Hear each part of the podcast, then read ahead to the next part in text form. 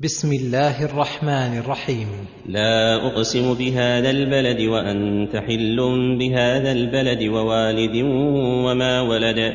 يقسم تعالى بهذا البلد الأمين الذي هو مكة المكرمة أفضل البلدان على الإطلاق خصوصا وقت حلول الرسول صلى الله عليه وسلم فيها ووالد وما ولد أي آدم وذريته.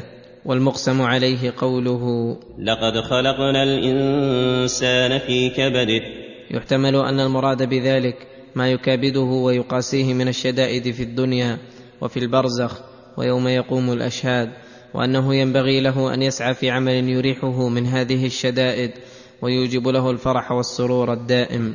وإن لم يفعل فإنه لا يزال يكابد العذاب الشديد أبد الآباد. ويحتمل أن المعنى لقد خلقنا الإنسان في أحسن تقويم وأقوم خلقه يقدر على التصرف والأعمال الشديدة. ومع ذلك فإنه لم يشكر الله على هذه النعمة العظيمة بل بطر بالعافية وتجبر على خالقه. فحسب بجهله وظلمه أن هذه الحالة ستدوم له وأن سلطان تصرفه لا ينعزل. ولهذا قال تعالى أيحسب أن لن يقدر عليه أحد؟ ويطغى ويفتخر بما أنفق من الأموال على شهوات نفسه. يقول أهلكت مالا لبدا. أي كثيرا بعضه فوق بعض. وسمى الله تعالى الإنفاق في الشهوات والمعاصي اهلاكا لأنه لا ينتفع المنفق بما أنفق ولا يعود عليه من إنفاقه إلا الندم والخسار والتعب والقلة. لا كمن أنفق في مرضاه الله في سبيل الخير فإن هذا قد تاجر مع الله. وربح أضعاف أضعاف ما أنفق. قال الله متوعدا هذا الذي يفتخر بما أنفق في الشهوات. أيحسب أن لم يره أحد؟ أي أيحسب في فعله هذا؟ أن الله لا يراه ويحاسبه على الصغير والكبير بل قد رآه الله وحفظ عليه أعماله ووكل به الكرام الكاتبين لكل ما عمله من خير وشر. ثم قرره بنعمه فقال ألم نجعل له عينين ولسانا وشفتين للجمال والبصر والنطق وغير ذلك من المنافع الضرورية فيها فهذه نعم الدنيا. ثم قال في نعم الدين. وهديناه النجدين. أي طريقي الخير والشر بينا له الهدى من الضلال والرشد من الغي فهذه المنن الجزيلة. تقتضي من العبد أن يقوم بحقوق الله ويشكر الله على نعمه والا يستعين بها على معاصيه ولكن هذا الإنسان لم يفعل ذلك.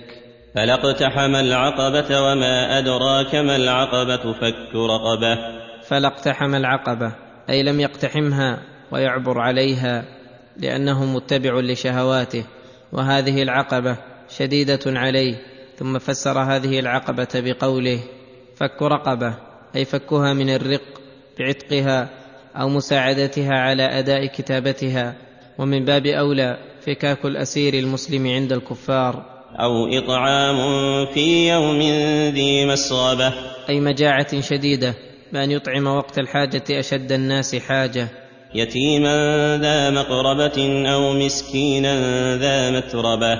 يتيما ذا مقربة أي جامعا بين كونه يتيما فقيرا ذا قرابة. أو مسكينا ذا متربة أي قد لزق بالتراب من الحاجة والضرورة.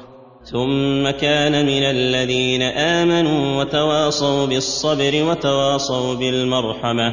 ثم كان من الذين آمنوا أي آمنوا بقلوبهم بما يجب الإيمان به وعملوا الصالحات بجوارحهم من كل قول وفعل واجب أو مستحب وتواصوا بالصبر على طاعة الله وعن معصيته وعلى أقدار الله المؤلمة.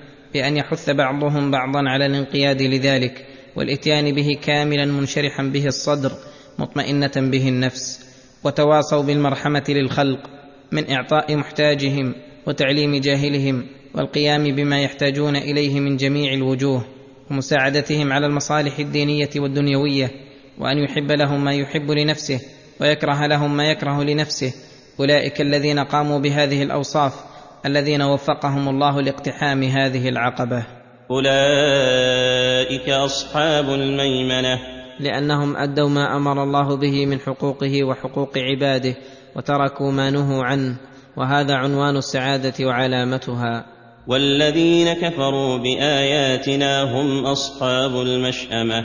والذين كفروا بآياتنا بأن نبذوا هذه الأمور وراء ظهورهم فلم يصدقوا بالله ولا آمنوا به. ولا عملوا صالحا ولا رحموا عباد الله. عليهم نار مؤصدة. أي مغلقة في عمد ممددة. قد مدت من ورائها لئلا تنفتح أبوابها حتى يكونوا في ضيق وهم وشدة. والحمد لله.